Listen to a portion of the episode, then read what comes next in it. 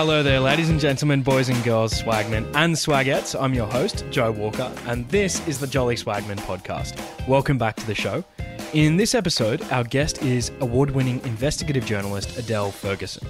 Adele is best known for a series of exposes in which he exposed fraud and misconduct in the Australian financial services and banking sectors. It all began with an article published on the 1st of June 2013, in which Adele revealed that the Commonwealth Bank of Australia, one of Australia's big four banks, had concealed financial improprieties by one of its top financial planners who controlled an estimated $300 million in investments. Thus began Adele's series of exposes, including, perhaps most scandalously, the CommInsure incident, in which CommInsure, the Commonwealth Bank's life insurance arm, had been using outdated medical definitions to assess and reject trauma claims. Now, Adele's dogged efforts ultimately resulted in, on the 14th of December 2017, the announcement of a royal commission into misconduct in the banking, superannuation, and financial services industry. In this conversation, we discuss banking scandals, particularly in relation to Australia's Big Four CBA, NAB, Westpac, and ANZ. We discuss the regulatory capture of Australia's regulators ASIC, which is Australia's version of America's SEC, and APRA, which is Australia's macroprudential regulator. And we discuss one of the informal impacts of the Royal Commission, which has been the fall in house prices in Australia because the Royal Commission caused the banks to tighten their underwriting standards, particularly in relation to their assessment of borrowers' expenses. Now, if you're not an Australian, this conversation may sound somewhat parochial, but consider listening anyway because A, Adele and I do take some time to define the more local terms, but also B, if in hindsight, the Royal Commission really was the event that finally pricked the Australian property bubble, then Adele may well be remembered as one of the instrumental individuals in doing just that. And this will truly be one for the history books. So, without much further ado, please enjoy my conversation with Adele Ferguson. Adele Ferguson, thank you so much for joining me. My pleasure. Firstly, well done and congratulations both on the amazing work you've done in exposing bad practices at the banks, triggering the Royal Commission, uh, but also your book, Banking Bad, which is released uh, now. Yeah, it was released on Monday, yeah. August 5th. Fantastic. So tell us how you got involved in this story. It was a phone call from Senator Wacka Williams, who'd who in turn had received a phone call from a guy called Jeff Morris, who was a CBA whistleblower, who wanted to find a journalist to blow the whistle on forgery, fraud, cover up by management. He tried a number of journalists, he tried a number of politicians, and had got nowhere. And John immediately rang me. I was ready to go off to China, and uh, Jeff sent me a thousand pages of documents, which I read on the trip. And yeah, couldn't wait to get back to Australia to start the story. Wow. And that was 2013? That was 2013. So the story came out in June 2013. And it really was the most extraordinary thing. I'd never experienced anything in my journalistic career. It was page one. It went on the website, and because people were clicking on it, immediately became the top story. And there were hundreds of thousands of clicks for a business story and people commenting. And then my emails went crazy. So I was getting hundreds and hundreds of emails. Never, ever saw anything like it before. And it was from other victims of the bank who couldn't believe that. It, it was really, in a sense, a Me Too type moment. They were saying, I'm actually a victim. I thought it was my fault. I'm stupid, etc., etc. And this is what the bank had told me and there were other whistleblowers inside Commonwealth Bank that were sending documents through about other forgeries and cover ups. And so the story just kept on building and building and building. Tell me about Senator John Wacka Williams. He was your partner in crime, in a sense, during this journey. He was, yeah. So he tipped me off to Jeff Morris. And when I was researching the story, because I'd, I'd written about a lot of banking scandals on the back of that story, a lot of more whistleblowers had come forward, such as from National Australia Bank, IOOF, ANZ, and then the big one, which was CommInsure, the life insurance scandal with Dr. Ben Koh.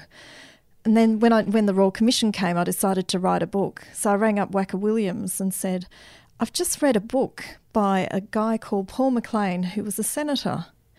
And he wanted a royal commission in the 80s because there was all this bad banking stuff going on with Swiss foreign currency loans, which I'd never heard of. And Wacka said to me, I'm actually a victim of Commonwealth Bank. And I really didn't know that. And he told me his story, which was after deregulation of the financial markets, the banks were just going crazy lending money to anyone and coming up with these exotic products. And one of them was Swiss currency loans. And John was John Wacka Williams was a farmer at the time. There was a drought on, and he'd gone into the local Inverell Commonwealth Bank branch to get a two hundred thousand dollar loan. And he came out with a $640,000 Swiss currency loan. And the way they pitched it to him was interest rates at the time were 15%. But if you took these exotic Swiss currency loans, it was like 6 or 7%. But the condition was you had to get a minimum loan was 500,000. They convinced him to get $640,000. Nothing could go wrong. It was just a cheap interest rate. Two weeks later, the currency changes, and that loan is now $1.5 million. So he was just absolutely beside himself. And they, he rings up to say, What the hell do I do? And they're telling him, this farmer, to start playing the money market. So that's what he had to do trade currency. He was trading a million dollars a day, this shearer. And he ended up losing his family and ended up in a $2,000 caravan. So that was a way to tell the story about financial deregulation. And nothing ever happened with the banks. They just, you know, say, we'll just litigate. You know, if they will just threaten to sue them if they won't pay their loans mm. because they can't pay. You know, so it was all about lawyers and deep pockets and nothing ever happened. There were no consequences. Mm. So between 2013 and 2017, when the Royal Commission was announced, take us through that four year period. Uh, what was it like for you? What were some of the other stories you exposed? And what was some of the pressure that was brought to bear on you? So, 2013 was the Commonwealth financial planning scandal. Mm. That triggered a Senate inquiry. And it, during the Senate inquiry, you heard a lot of bad stuff about the regulator not doing its job. It had sat on its hands. So Jeff Morris had originally gone to the regulator, and it took 16 months before it acted. And when it did, it really didn't do very much. It, it tipped off the bank. It was going to come in and raid it two weeks later. So they got rid of a lot of stuff. And it had an enforceable undertaking, which was pretty weak. So the Senate inquiry decided, after hearing all of this terrible stuff, that there should be a royal commission into Commonwealth Bank and the regulator. So that was in June 2014. On the back of that, I had I'd just done Four Corners because I thought it was such a big story and it was really building. It needed to go onto television. So I did Four Corners and it was called Banking Bad and it had Jeff Morris, it had victims, it had the Senate inquiry and Wacka Williams. So that was a really turn, turning point. We got the Senate inquiry, and then other whistleblowers kept coming forward. Next was ANZ and Timbercorp, which was a managed investment scheme, and that showed how ANZ had really bankrolled this terrible business. That was, you know, in Parliament it was called a Ponzi scheme. Thousands of people got burnt by it and are still suffering because of it because they, they leveraged and when the company went under, they still had to pay the loan. It wasn't just losing your money, you then had to pay interest. So it was really devastating for them. Then there was the Macquarie scandal where financial advisors were cheating on exams and they were putting people into the wrong products. Then came um, National Australia Bank, which was similar to CommBank. It was forgery, fraud, cover up, another whistleblower. And all of the banks had to put out compensation schemes, you know, to tens of thousands, hundreds of thousands of customers. And then the big one was in 2016, which was CommInsure. That was Dr. Ben Koh, who was a whistleblower. He was a chief medical officer at CommBank. He'd, he'd gone internally to the bank and said, This is what's going on in the life insurance division. There are policies which have got definitions in the medical definitions that are a decade out of date, such as heart attacks, breast cancer, strokes, and people are getting knocked back. Legitimate claims are getting knocked back because the definitions are out of date. And there were terminally ill people who were getting knocked back because another thing was delay, deny, litigate. So it was a really cynical what was going on there, and he just had to speak up.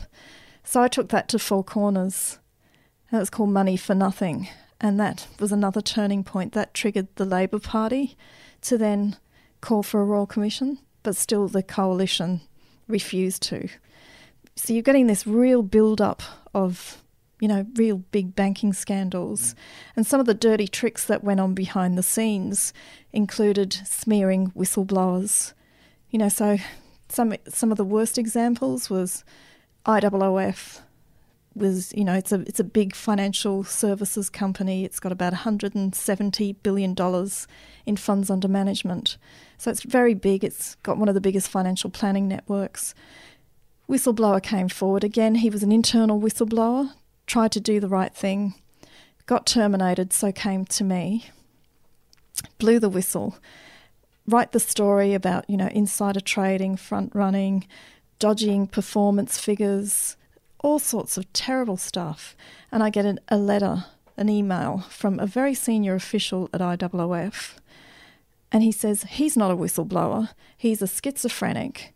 He's tried to extort money out of us. And he's threatened, we have proof that he threatened some of his colleagues that he'd kidnap their kids if they didn't say what he wanted them to say, which is about as bad as you can get. I met with this official and I said, I'll bring you documents to prove all of this stuff that, you know, the insider trading, the front running, all this other terrible stuff that's gone on, if you bring me some proof. I met with him and I said, you know, schizophrenia is diagnosed. Have you got any doctor's certificates or anything that proves he is?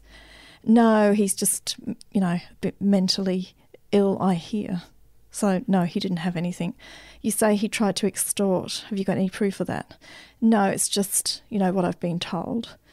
And then I said, okay, you're saying that he's, you've seen emails where he's tried to threaten blackmail colleagues about kidnapping the kids. Where are they? No, it wasn't emails. It was just, again, I just heard that. So he didn't have anything. It was just a full on smear campaign. Mm. And that's the sort of things that happen. You know, another case was James Kessel, who was a CommInsure victim who had a heart attack and he was really poor. When I got a lot of documents from inside CommInsure, it had meetings that were held to talk about James Kessel's case, and it had said he is, you know, this definition is out of date. We should at least give him an ex gratia payment. So when I found him in Wee Waa, he was living in a tin shed, and I said, "Did you ever get an ex gratia payment?" And he said, "Nah." They uh, they sent me a letter saying I didn't qualify. You know, my troponin levels weren't high enough, and he said, "So I just thought, oh well, I haven't got any money to fight them, so you know, goodbye." He didn't try to get money out of them because he couldn't try. He didn't have the money to fight them, so he just went on his merry way. It was only when we came along and exposed the story but what had happened was Wacka Williams had got a call just before the Four Corners had gone to air. And it was from a PR who's still there to say, you know, that James Kessel, he's a fraudster. He tried to fake his heart attack. His brother faked his heart attack, and so did the sister in law. And so I got a call from Wacka in a panic because he was going on Four Corners to say, I hope you've, you know, have you checked this guy out? Apparently he's a fraudster. And I said, Watch the show. We've got the cardiologist that brought him back to life. It was no fake heart attack. He never went after the bank to get the money. He just gave up straight away when he got the letter. And his brother actually had some problem with his heart and died. So, some fake heart attack. And there was no sister in law. And so John rings up this PR the next day and says, Oh, some fake heart attack. You know, the brother died. he he got brought back to life. He could hear them saying, "Is he still alive?" You know, as they've got the defibrillator on him, and he says, "Oh well, it was an anonymous call." You know, why would you, if you haven't checked out your facts, why wouldn't you check out your facts before ringing up a politician? It's just pure smear. It was just shocking. You mentioned the delay, deny, litigate strategy in relation to the, the CommInsure scandal. Was that strategy explicitly dictated from the top, or was it more an unspoken cultural thing? I think it was more an unspoken cultural thing. Right, yeah. Because, you know, some of the claims were smaller than what the litigation was. You know, and if you want another example, there was a guy called Noel Stevens who was a scaffolder, mm. and he got convinced by the Commonwealth Bank bank teller to swap his Westpac life insurance policy for a CommInsure one. And he was told, you know, it's a much better policy, yada, yada, yada. And what happened was he, he ended up getting pancreatic cancer, terminally ill, put in a claim. And what happened was he got knocked back, saying, You've lied you don't qualify for this because we've gone through your medical records and you said that you don't drink much. And according to your medical records, you do. And according to credit card details, there's a lot of drinking, you know, that you're buying from Dan Murphy's and other places, which is pretty insidious, really.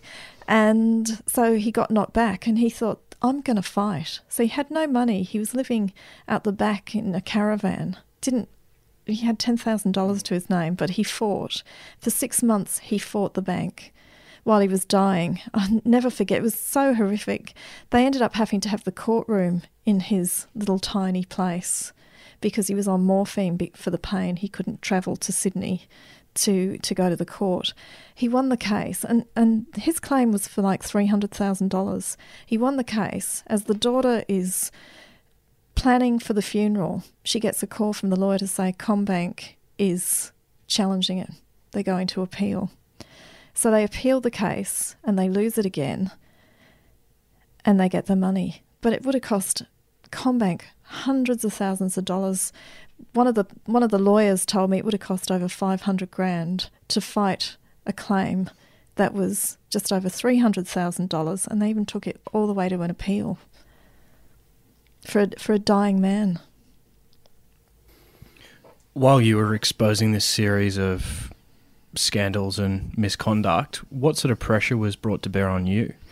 Yeah, there was quite a bit of there were smear campaigns that were going on with the CommInsure. Once the story came out, all the advertising got pulled, which was millions of dollars from the paper you from, work for. From the Sydney Morning Herald yeah. and the Age, they pulled it across all the papers, which was really terrible because at the time Fairfax was had just made quite a lot of redundancies because you know the media is under so much pressure. So to lose so many millions of dollars was a really sickening feeling.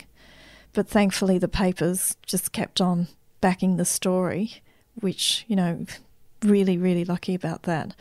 And then you know, I remember seeing there was a car parked out the very suspicious car that had parked out the front for a couple of days and when we walked outside it sped off. You know that sort of thing. Who was fake adele yeah so what had happened was uh, i someone had rang up pretending to be me. And they obviously had access to documents to client files because i got a call from Maurice Blackburn pr the law firm who had some CommInsure clients. And the PR said to me, Do you know this woman? And I hadn't heard of the name, so I typed it into my Gmail just to see if maybe someone had, had contacted me. And I said, No, it doesn't come up. How come? And she said, Oh, because we got a call from this woman today, very distressed, to say Adele from Four Corners has called her went through all of her details. You know, she had been a victim of domestic violence, all this terrible stuff, and had wanted her to come to Sydney and would pay for her air ticket, her accommodation, meals, etc., but wanted her to meet another lawyer called Michael Bates, which was just complete fiction. But what was that about? I was obviously spruiking, trying to poach clients for another lawyer who happened to be on Four Corners. So, yeah, it was a fake Adele. It didn't happen. And I rang up Michael Bates and he said, Actually, funny you say that. There was a lawyer at CommInsure who I'm dealing with who'd said that Adele has been ringing up a claims manager at CommInsure trying to bully and intimidate to hand over documents. Otherwise, she's going to subpoena and do this and do that. And I said, Can you do me a favour? Can you get that in writing? And when he emailed to get it in writing, it came back, Oh, no, no, it was something different. You, misunder- you misheard me. This is a lawyer that took notes. So, yeah, it was pretty disgusting. Tell us the story of how the, the, the Banking Royal Commission finally came about. And we have quite a few international listeners, so take us through the you know the whole thing firstly, what what is a, a royal commission?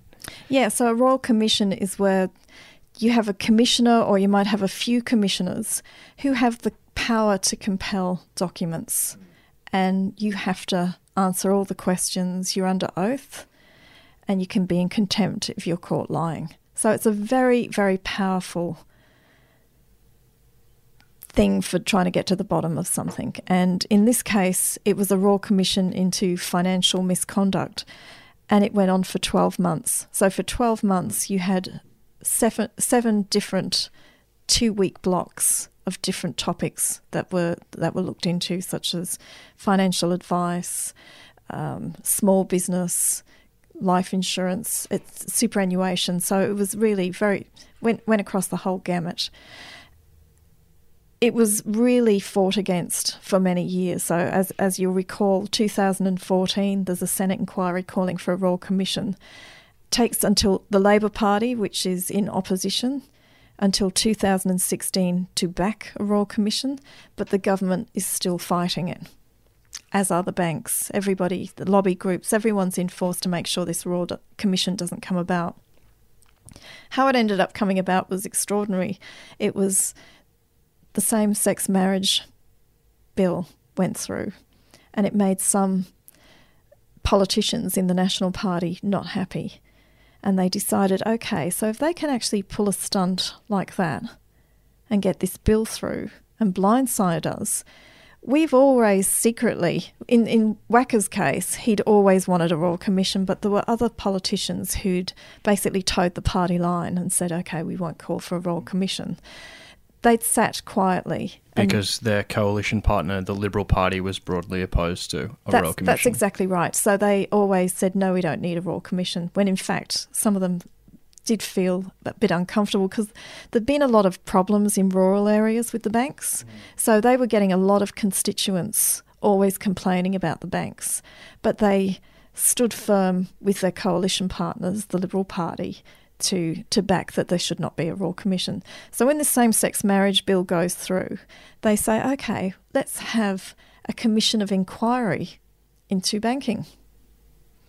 Because you would always going to, you know, you've got the upper house and the, lower house. The upper house, the Senate, was always wanting, there were always the numbers because you had the Labor Party that wanted one, you had the Greens, and you had some crossbenchers, and you had Wacka from the National Party. So you had enough people that would green light for a royal commission. What was blocking it was the lo- was the lower house. They didn't have enough. They needed one vote, one person to cross the floor. And so pressure was put on Llew O'Brien, who was a National Party. It was his first year in politics. Wacka rang him up and said, Muscle up, Llew.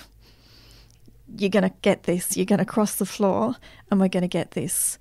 And it was triggered by the same sex marriage bill. And so he did. He said, okay, I'm going to do it. And what happened was the banks thought, okay, if we get a commission of inquiry, which is just as powerful as a Royal Commission, the only difference is it reports to Parliament, whereas a Royal Commission reports to the government. If we get this through, if, if this goes ahead and this Llew O'Brien crosses the floor and we've got a, you know, commission of inquiry into banking, they're setting the terms of reference. They're picking the commissioner. They wanted three. It's going to be two years, and it's going to have a much bigger budget, and who knows. So the banks put up the white flag, write to Malcolm Turnbull and say, please, will you hold a Royal Commission? basically take control. So that's what happened. Malcolm Turnbull and Scott Morrison front Canberra and say, We've decided to call a Royal Commission reluctantly. So the banks realised that there was going to be one, one way or another. That's and right. They wanted to get the one that, that was best for them. Yeah, that's right. So the one that they got was where the government picks the commissioner. It was going to be 12 months, and they're setting the terms of reference, and it had a budget of $70 million. Now, traditionally, royal commissions go on for, for many years. Um, Yes, that's it- right. It was a 12 month royal commission a- an absolute outlier in that sense? Yeah, it was actually. Mm. Um, you know, the sexual abuse, institutional sexual abuse, was five years. Even the Royal Commission into Unions was 18 months. To have such a massive sector, to have one year. And they included in the terms of reference superannuation, which was a good thing to include. But when you're looking at it over a year and you're just allocating two weeks to a $2.8 trillion industry, which super is, is absolute nuts. Tell us the story of Sam Dastyari persuading Jacqui Lambie. Ah, yeah. So that was. So if you wind back, Yep. um, in 2013, there's going to be a change to legislation. It's called Future of Financial Advice legislation. So it's a package of reforms to try and clean up financial advice, financial planning. You'd ban commissions on financial products, but carve out life insurance so they'd still have commissions. And people would, ha- financial advisors would now have to act in clients' best interests, mm. which is pretty sad when you think you've got to legislate that the person you're going to get financial advice from has now, by law, got to give you, act in your best interest. You would think that would just be a given. But no, it was so not a given that they had to legislate it. So there was all this package of reforms to really bring financial advisors into line who had been shown over previous years to have conflicted commissions and not acting in clients' best interests. What happened was the government had um, wanted to really dilute that. So they came into power and they, they wanted to dilute that legislation. So they're trying to wind it back. And what happened was Sam Dastyari, who's in Labor and he's now in opposition, and Nick Xenophon, who was an independent um, politician, they get together and say, We have to stop the wind back of FOFA. We really have to do this. So they think, okay, how are we going to do this? So Xenophon goes to Ricky Muir, who's a car motoring enthusiast, independent, and Jacqui Lambie, who was part of the Palmer United Party.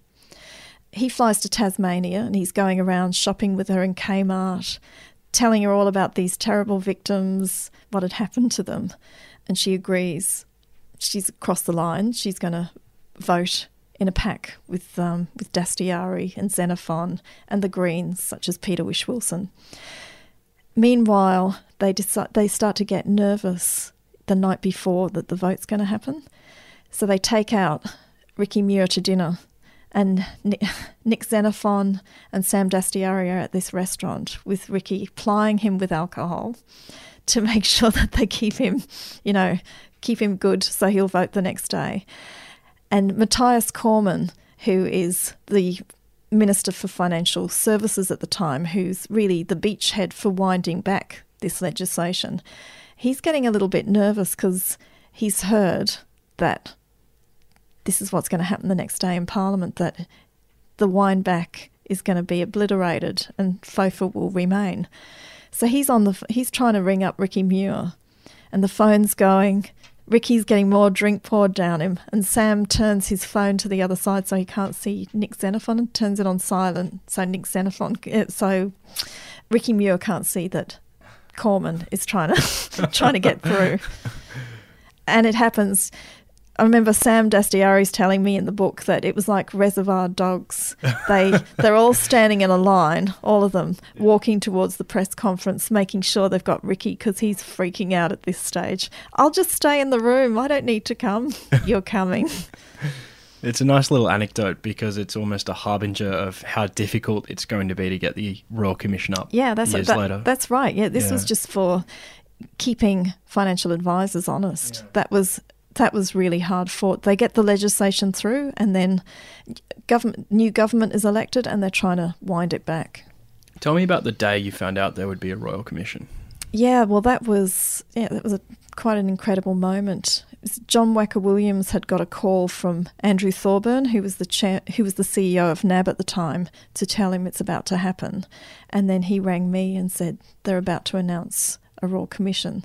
And a few minutes later, an email came through from the banks with the letter that they'd written to Malcolm Turnbull, and then you, Malcolm Turnbull's called a press conference and it's announced. So it was, it just felt real, really great that Australians had been heard because they had wanted one. There'd been so many polls done, and the majority of Australians really wanted a Royal Commission to just really clean up the sector. One of the focuses of this podcast over the last couple of years has been the Australian housing market, um, both because I, I find it so interesting, but I think macroeconomically it's probably the most important issue facing our country uh, in the medium term. And I did a seven part series a few weeks ago, and many people regard the Royal Commission as being the straw that broke the camel's back, uh, as being the, the second wave after the APRA tightening with the interest only speed limit in early 2017, the Royal Commission being the second wave that tightened credit availability and may well be the thing that, that finally pricked the Australian housing bubble. Yeah, sure. D- did anyone sort of indicate to you at the time, you know, Adele, this is going to be a terrible idea. We don't want this Royal Commission because it could have this effect on the Australian housing market? Yeah, well, it, it was more in broader terms. Right. It was the Treasurer, Scott Morrison, was coming. You know, these were the reasons the coalition were using, as well as the banks, that it would be terrible for the economy. They, they didn't pinpoint it to irresponsible lending or what would happen with the property market. It was, it was more broader than that, but that was essentially what they were talking about. your journalism didn't specifically cover the mortgage lending stuff so much, but what what did you learn about mortgage lending practices through the Royal Commission? Well, it was the, it was really the, very similar to what had gone in the wealth management division. There were bonuses and there were targets in order to, and you know, so a lot of a huge amount of irresponsible lending went on. So I had covered. I, I remember writing um, a piece and doing something for Seven Thirty on mortgage choice, which is. You know, one of the big, I think it's the second biggest mortgage broker in the country. Yeah, we had uh, John Flavell, the former CEO, on the podcast two years ago. Right. Yeah. And that gave me an insight into the sort of things that go on. So it's a franchise operator, so it's all franchisees that run these businesses. And the way it's done, they get the commissions, the bigger the loan they write, the bigger, you know, the more money they make. And they have these targets that they have to, if they don't write a certain number of loans, they get punished. They get, you know, their trailing commissions get wound back, all these sorts of things, which people went on the record to say this causes a lot of fraud in mortgage broking. It's rampant in mortgage broking because people are pushed to the wall. And so they're saying you, you may need a $200,000 loan, they'll give you a $300,000 loan. So it really fueled a lot of, you know, people who couldn't afford loans were getting them because it was more lax than actually going straight to the bank. You could more easily get a loan with mortgage broking. And if you look at the stats, which was surprising, more than more than 50% of home loans written in this country are by mortgage brokers. So it's it's a really really big deal. And as you say, that whole incentive structure is weighted towards more and bigger loans because the commissions depend on that. Yeah, that's exactly right. So it's completely conflicted. They're not necessarily acting in your best interests. And they're trying to come back and say, hey, why don't you take out a second? You know, why don't you think about negative gearing and take out a second loan or a third loan? So you had people that just couldn't afford one house having a portfolio of them. And that's that's what's been happening over the years. And it's not just even mortgage broking. The banks, particularly NAB, had introducer programs which is similar to mortgage broking. And in NAB's case, they were getting gym instructors and various people who would get a kickback if they got their clients to take out mortgages with NAB.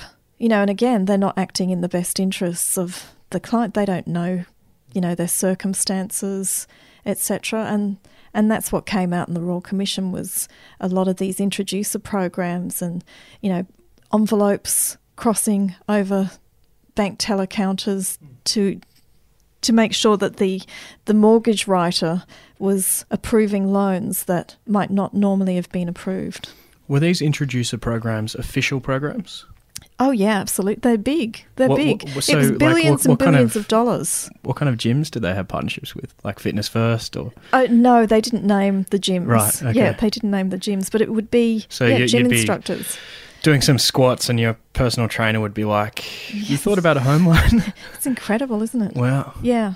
So and and that that was serious billions and billions and billions of dollars of home loans were through these introducer programs. NAB this year has cancelled introducer programs, but yeah, they were official. One of the big parts of this story is the role or lack thereof played by the regulators. I want to ask you some questions about that. But first, can you just just give us a, a, history of, of the regulators in Australia? We have ASIC and we have APRA. Yeah. Where did where did they originate and what were their original purposes to be? Yes. Okay. So APRA really came out of the Reserve Bank. Mm. So the Reserve Bank originally was the prudential regulator as well as what it does now. And ASIC came out of a thing that was called the NCSC, which started out at, it had in the 80s when financial re- deregulation happened. This regulator had $5 million budget and 80 people which was just ridiculous. When you think about 87 you had a stock market crash. You had banks almost going to the wall. Some of them did. And you had a regulator that had 80 people. So you had bonds Skase you had a whole stack of these big entrepreneurs. And you had this tiny little regulator. So what happened was they then created a, a corporations act and called it the ASC the Australian Securities Commission and you still had the Reserve Bank looking after prudential regulation. But then, a number of years later, they dis- the, the Wallis inquiry was looked at the whole financial system and recommended a Twin Peaks. So you'd have a separate standalone regulator called APRA, and you'd have ASIC, which would include investments. So you had two separate regulators, and they were both light touch and collaborative in the ASIC's case, it was caveat emptor, buyer beware. And that's where some of the problems came with that was the actual structure of the corporate regulator. Yeah. And you've seen over the years and through the Royal Commission that both of them have been really deficient. And just a few weeks ago, uh, there was a big capability review into APRA, which was a recommendation of the Royal Commission. It had also been a recommendation of the Murray inquiry, which had come out with that David Murray did a big financial system inquiry a number of years ago, and he'd recommended a capability review into ASIC and APRA. One was done into ASIC, but APRA wasn't done. It was only done after the Royal Commission, and it was pretty damning. The recommendations. Graham Samuel was the chair. They came out, yeah, just a few weeks ago, and it, it called for wholesale changes at, at the regulator because, again, it just hadn't been doing its job in some areas. In in terms of financial stability, it's done a great job, but in terms of conduct and culture and allowing all these scandals to go on, it's really been missing in action. Mm. I think it's really useful to talk about the theoretical context here. We have we have something known as regulatory capture theory, which is generally traced back to George Stigler, the Chicago Nobel Prize winning economist who wrote an article in 1971 called The Theory of Economic Regulation. And regulatory capture theory says that regulators often end up benefiting the regulated, um, the, you know, the very people that they're supposed to regulate. And it's not because they're necessarily out and out corrupt. In fact, it would probably be easier to solve the problem of regulatory capture if they were just purely corrupt. It's more insidious than that, and we can kind of distinguish three dif- different ways that regulators become captured and start working for the benefit of those they're charged with regulating. One is that they depend on the regulated for information. Um, and so they yeah. have to sort of bear that in mind and keep those relationships strong. Uh, secondly, taxpayers have an incentive not to know what's going on. Um, so the only real audience is the regulated, and the performance of the regulators comes to be sort of judged with that in mind. And thirdly, uh, because the the human capital of regulators is so industry specific, your future job opportunities and, and earning capacity are sort of determined by keeping those doors open. Um, so if you go too hard on the people you're supposed to be regulating, that might close off an opportunity down the track where you could go and work for them. So, given that theory, what sort of examples did you see of that in ASIC and APRA? Oh yeah, the, well many. Mm. So the, the, the ones that really spring to mind are tr- press releases. Mm. ASIC will put out press releases about breaches, misconduct with regulated entities. What we didn't know was they were sending draft press releases to them supposedly to the for, big banks. To, yeah, supposedly for fact checking, but in reality, it was it was much worse than that. The case of CommInsure, there's a press release that is, I think it was December the eighteenth. 2016 or 2000 yeah it would have been 2016 or 17 i can't remember. But it was a december when everyone's gone away so you've got to question why you put a press release out then. But if you go back to the draft press releases and emails that come out in the Royal Commission, they're actually saying we're thinking of a community benefit. So what's happened is they have breached rules, and, and Commissioner Hayne in the Royal Commission is saying, in his estimation, it's two two million dollars a breach. So there were four breaches that they that they were looking at. So that's eight million dollars. And here's emails saying, should we, you know, give them a community benefit of say two fifty or three hundred thousand dollars? and they're putting it to the bank what they think.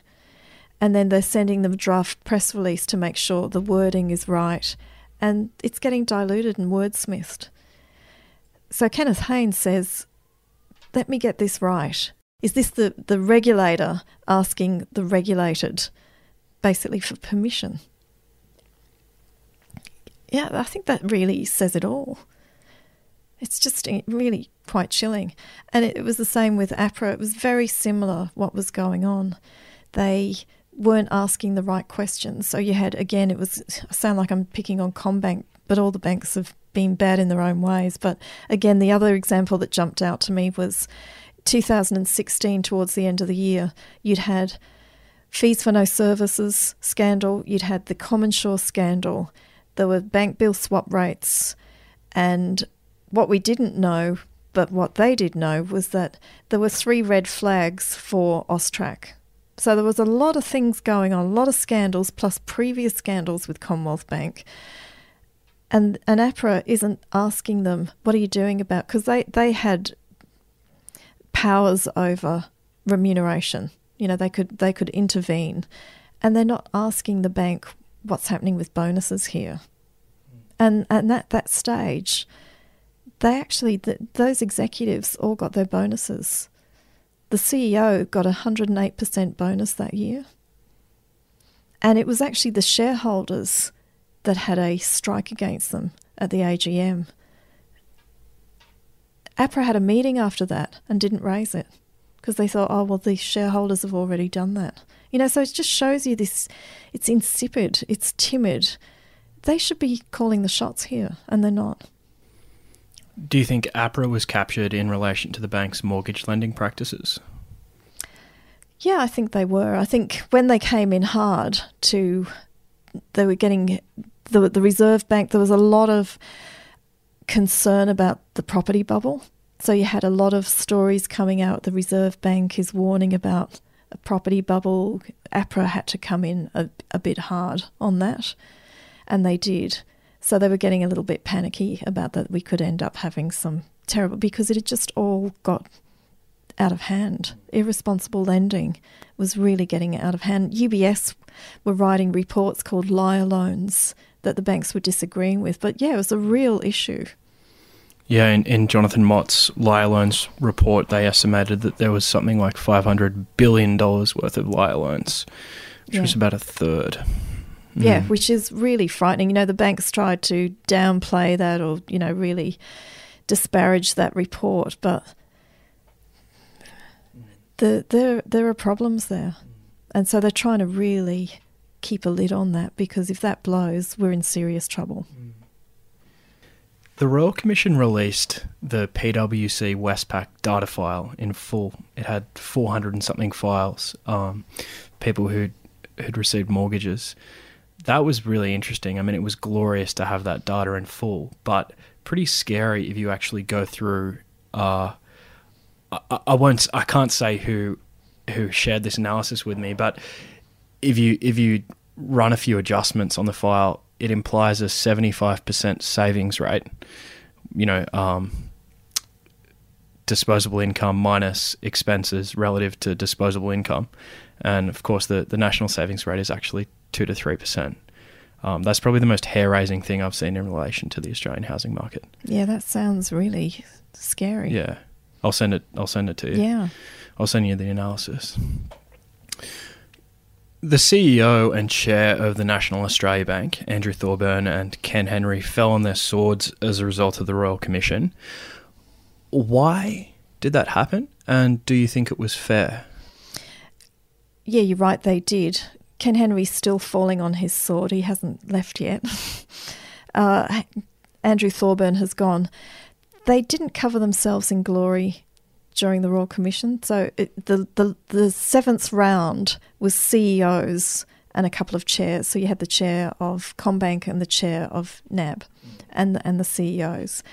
Andrew Thorburn. They were asking him questions, and they just didn't buy his sincerity and they felt at, at sometimes they were they felt that he was dropping another executive into it you know, putting blame on someone else and they were trying to steer it back to him. Mm. And they, yeah, they just didn't buy whether that he was authentic. So just park that for a second. And then Ken Henry comes on after him and he comes across as he wants to answer his own questions. He's appears to have a lot of hubris and is very arrogant. You know, at times he's mumbling under his breath. Rowena Orr was asking the question, and he's saying, I'll answer the question the way I want to answer the question. And she's saying, Dr. Henry, answer the question. Is it yes or no? And he's saying, I'll answer it the way I want to answer it. So things like that. Twitter went out of control mm. at how at the hubris of this person. So when the final report comes out, Kenneth Hayne is saying, I, you know, we've seen all these terrible things that happen, but he feels confident that Commonwealth Bank CEO has learnt his lesson of the past. He's confident of Westpac. They've got a lot of work to do, but they seem to be heading in the right direction, etc., etc. But then he comes to NAB and he says, I don't feel that they, I don't feel confident that they have learned the lessons. And he said something like, the public face of NAB is different from what's going on behind the scenes. And that and that was got picked up. It was just a couple of paragraphs in a very big report. So then you had a lot of pressure on them to, to resign, you know, shareholders, the board, everybody was under pressure and people were really calling for their heads. They wanted to stand strong, so they stayed strong for a few days and then it just got out of hand and they both resigned at the same time. But Ken Henry said he would wait until they found a new CEO. They've found that CEO, but he's still there, so he's he's leaving towards the end of the year. There's an argument to say that they were scapegoated. I think we can distinguish between style and substance, and Sure, at times Dr. Henry's style might have been arrogant, but arguably of the big four, NAB was the best of, of a bad lot in terms of its practices. I, I, would, I wouldn't necessarily agree with that. Okay. You know, I, I, I had done. Um, NAB has had issues for many years. They had the foreign currency scandal back in the early 2000s, and APRA had done a report into them saying that, you know, they bury the bad news. They had cultural problems and they were going to fix it. They had risk problems. Fast forward to 2014, I had a whistleblower come to me. He was saying it's a toxic culture inside NAB. There were forgery, f- fraud, cover ups, very similar stuff. But the other thing that the whistleblower gave was all these risk reports, which showed that it was red and amber, big problems, and they were saying we're going to fix it. So I get whistle, another whistleblower coming to me just after the Royal Commission has finished, and I get a whole trove of documents, including risk reports showing red and amber. Nothing had changed. They're still talking about, yeah, we've got to fix these systems, we've got to fix these systems. The documents also included um, minutes of interviews with Ernst Young, its auditor of 13 years, because they had to do a report into for APRA. It's called the CPS 220 report on risk management frameworks. And and that was really incredible. So the minutes are with 76 executives and the chairman Ken Henry and a couple of other directors. And in those minutes, which are confidential and are never to be seen the light of day, the Royal Commission hasn't seen them. Ken Henry is saying, I'm confident, even now, we are selling products which in the future will need remediating. So he's saying that in July 2018, during a Royal Commission, when a Royal Commission is raging, that's what he's saying. That they're still selling products now. Why don't you stop them if you, and you know, and he cites one of the products. Why would you not stop them there and then? Was that not evidence that he's taking action to resolve the issue? Well, I don't I don't see the evidence. So, you know, the questions I asked NAB, you know, last week were what are the products? Have you stopped selling them? Mm. How many customers have been remediated? They haven't seen the minutes, and Ken Henry isn't speaking. Taking a step back, if we think about how we got here, there are two kind of ways of viewing it. And the first is the financial liberalisation, deregulation, and then privatisation of the banks. Give us some historical context around that. Yeah, so with the privatisation of Commonwealth Bank was they deregulated the financial system. So Paul Keating was the treasurer, and he felt that if you were deregulating the system, so we're now plugged into the global economy, he allowed 16 foreign banks to come in. So he gave licenses to 16 banks because he wanted to create more competition. Paul Keating felt that Commonwealth Bank couldn't compete if it was, you know, government owned bank. So he felt that it needed to be privatised so that it could have the capital. And that's why it was floated. And he was, you know, he was right. The, the, the shares have gone from, you know, $4 odd to, you know, 80 odd dollars. So people have made a hell of a lot of money out of the out of Commonwealth Bank. Part of what happened in the banking system was when you got deregulation, the banks start to open themselves up to different types of products and cross selling and they move into they want to get bigger. You know, the share market is you know a, a measurement of bonuses. So they want to keep the share price up. They want to grow. They're not allowed to merge the, the big four banks aren't allowed to merge because you've got the four pillars. So they think, where do we start? How do we get bigger? How do we get economies of scale? They wanted to tap into super because at the same time as deregulation, you also a few years later you got compulsory super. So you're getting billions of dollars flowing into this big retirement savings. So the banks want to get in on the action. So they start buying up wealth management businesses. Commonwealth Bank buys Colonial. NAB buys MLC, Westpac buys BT, etc., etc. So they now got these wealth management businesses which have got commissions. You know, so this is where a lot of the conflicts come in, and they they import a um, sales system called Cohen Brown, which is an aggressive sales system, and it's all about upselling. And that's what they do. So you're a bank teller. Previously, you're just, you know, putting deposits into banks, referring home loans. That it's a pretty bland, non-stressful job.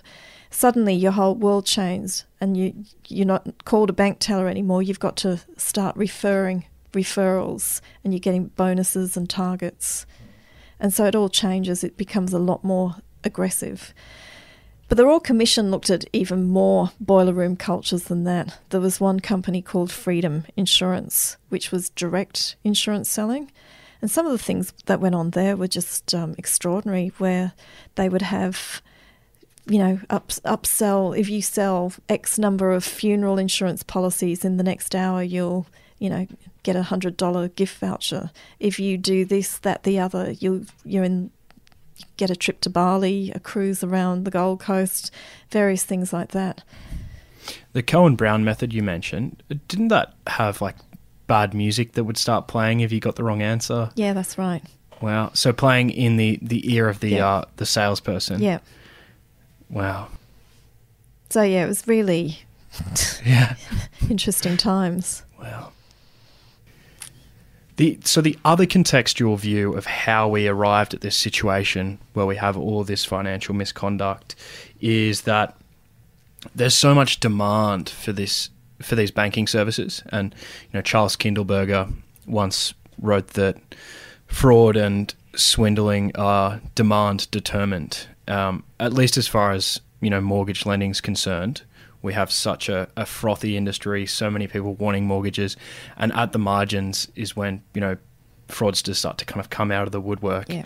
did you form a, view on that I, I guess one way of summarizing this view would be um, you know we've met the enemy and the enemy is us Yeah, well, there was there's definitely been fraud going on, not just in mortgaging, but in you know right across the the gamut. Mm. But I mean, it's only it's only possible in a broader milieu of of people really wanting these products.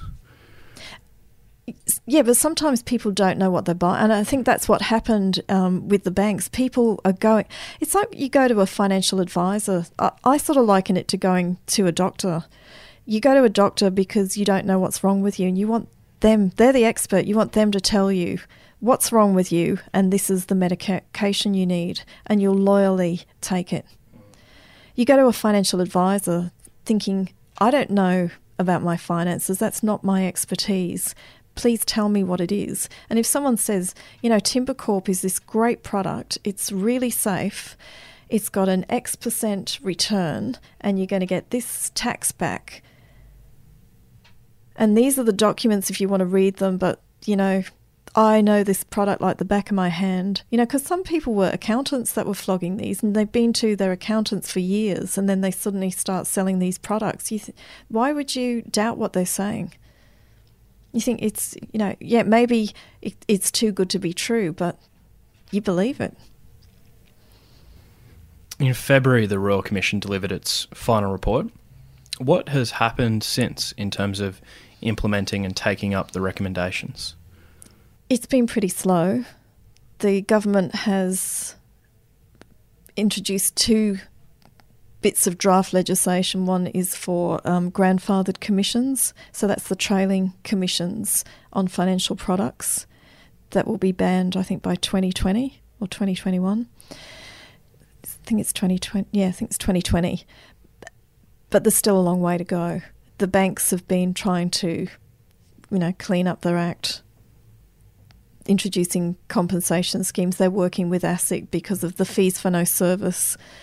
The banks are constantly putting out statements up, revising how much compensation they need to pay out.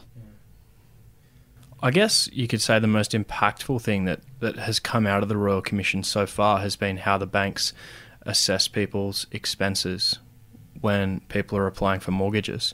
Yeah. Um, so they, they were using the, the HEM, the Household Expenditure That's Measure, right. which assumes a median for basic expenses, the 25th percentile for discretionary expenses, and no expenditure on you know luxury items. So a very modest way of It was assessing. yeah, very controversial Mm. measurement. It wasn't banned by the, there wasn't a recommendation No. to ban it. yeah. but the um, the banks have started to curb it in. Pro- probably not just because of the Royal Commission, but because I think there's quite a bit of nervousness mm. about this. Way before the Royal Commission even happened, there was nervousness about this property bubble. But the Royal Commission certainly turned a spotlight onto it. It certainly did, absolutely. Have you thought about the fact that you had an instrumental role in, in bringing about the Royal Commission, and the Royal Commission has tightened credit availability, which has exacerbated the, the downward trend in house prices. Have you thought about the fact that you might be the person who finally pricked the Australian housing bubble? No, I haven't at all because I think what what are we meant to do? Are we meant to just let it all keep going on? Because at some sta- at some stage the music would stop. Yeah, trees don't grow to the sky. No, they don't. At some stage th- things fall apart. You know, maybe this was just a punctuation mark to to put it under control a bit.